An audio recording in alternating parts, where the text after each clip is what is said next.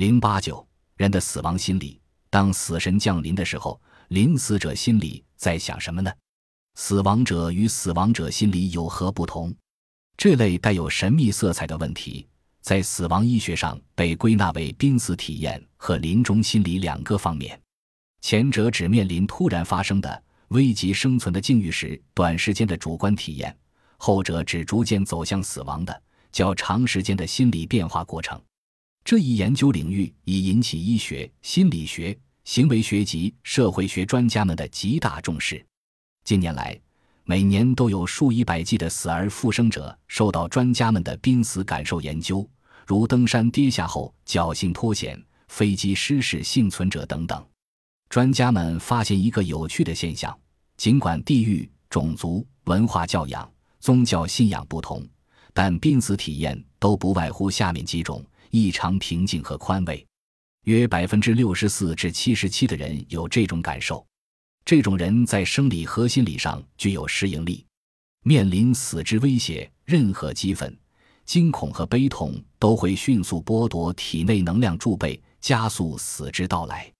而平静、松弛及愉快的幻想有利于个体保存和防卫。意识溢出躯体，百分之五十三至七十五的人。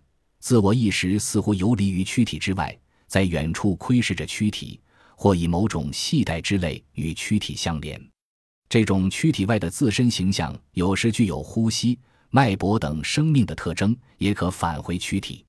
这种幻觉的意义在于，试图从感觉上否认身处绝境，象征性的逃避躯体痛苦。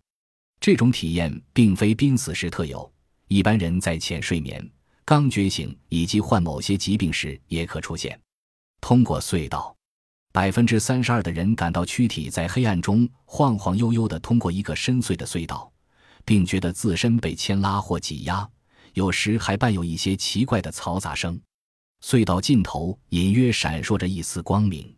据认为，这是诞生记忆的复苏，即出生时自身通过母亲产道而被推到人间的经历的回忆。与亲人或熟人团聚，这些亲人可以是活着的，也可以是已去世的。他们的形象高大，并伴有绚丽的光辉或光环。这种幻觉性满足有助于改变因沮丧而坐以待毙的消极情绪。约百分之五十的人有此种体验。人生全景式的或回顾，百分之二十二至二十七的人脑记里一幕幕快速掠过既往的经历。类似电影的蒙太奇，内容多为令人愉快的重大事件。这种过去的重视可提供一种无始无终之感，是对恐惧和死亡的退避反应。除了以上主要濒死体验以外，一些人有过时间停止、与宇宙合而为一、被外力控制感、思维异常敏锐清晰感、突然醒悟、与世隔绝感、被审判感、要眼光亮感等等。为了更方便地检查这些复杂的心理感受，一九八三年，濒死研究专家盖松制定出第一个濒死体验测量表，包括认知、情感、超常、超然四个方面十六个项目，现已得经到国际濒死现象研究协会的认可，成为一种研究工具。当人身患绝症，并知道自己不久将会死掉时，心理上会产生一系列适应性的缓慢变化。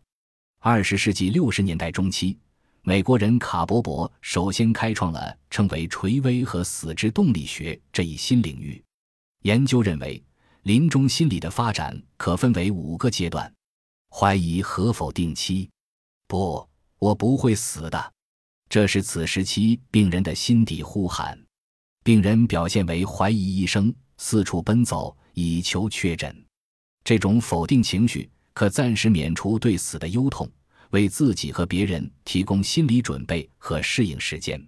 愤恨期，一旦病人得知死亡已不可避免时，便愤愤不平：为什么偏偏我要死？看见别人健康愉快的生活，病人本能地产生了羡慕、妒忌以致仇恨的复杂心理，表现出烦躁不安、无端生气，甚至攻击和敌意行为。此时。应耐心帮助病人疏导其情绪。自责期，病人开始承认死亡的来临，并估算剩余时间。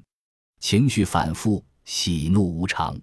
回顾往事，检点自己的愿望和责任，希望延长生命。看到儿子完婚，女儿出嫁，孙子诞生，总感到还有许多事情要做，责怪或追悔早年的错误。抑郁期，病人的感觉反应迟钝，抑郁寡言，长吁短叹，浑浑噩噩，对任何事物麻木不仁。这时若极力劝病人高兴或振作起来，往往适得其反，引起逆反心理，甚至导致精神病样发作。绝望期。病人静静地等待死亡降临，惧怕孤独，但又不愿热闹，情绪趋于平和，甚至有新快感。多数入不愿在异乡或医院里度过这个时期，希望回到家中与亲人厮守在一起。研究濒死体验和临终心理，不但能深化人类对这一自然之谜的认识和理解，更重要的是有助于对濒死和垂危者进行救生、安抚和医护，帮助他们摆脱危境。战胜死亡，创造起死回生的奇迹。国外在这方面已做了大量工作，例如利用濒死体验增强企图自杀者对生命价值的真实和留恋，摆脱自责、内疚、厌世及轻生念头。根据临终心理的不同阶段，制定心理治疗和护理方案，使病人在平和安逸的心境中走完人生之旅等等。目前。国外科学界已普遍承认濒死经验的存在，但在解释这类奇特微妙的现象时，存在多种说法。最普遍的是心理学的解释，他们认为濒死经验是人脑在逃避死亡所带来的痛苦时，由自我防御机制引发出来的幻觉。但是，为什么意外死亡者的濒死经验也同样是这些呢？心理学的解释显然不够严密。第二种说法，从药理上解释，麻醉药与迷幻药等药品给人体带来的反应与这种濒死经验相似，但是多数濒死者并非是吸毒者，所以产生了第三种神经学的解释：当人遇到极端危险时，会在神经上产生类似的体会。濒死经验与体验者的宗教信仰没有必然联系。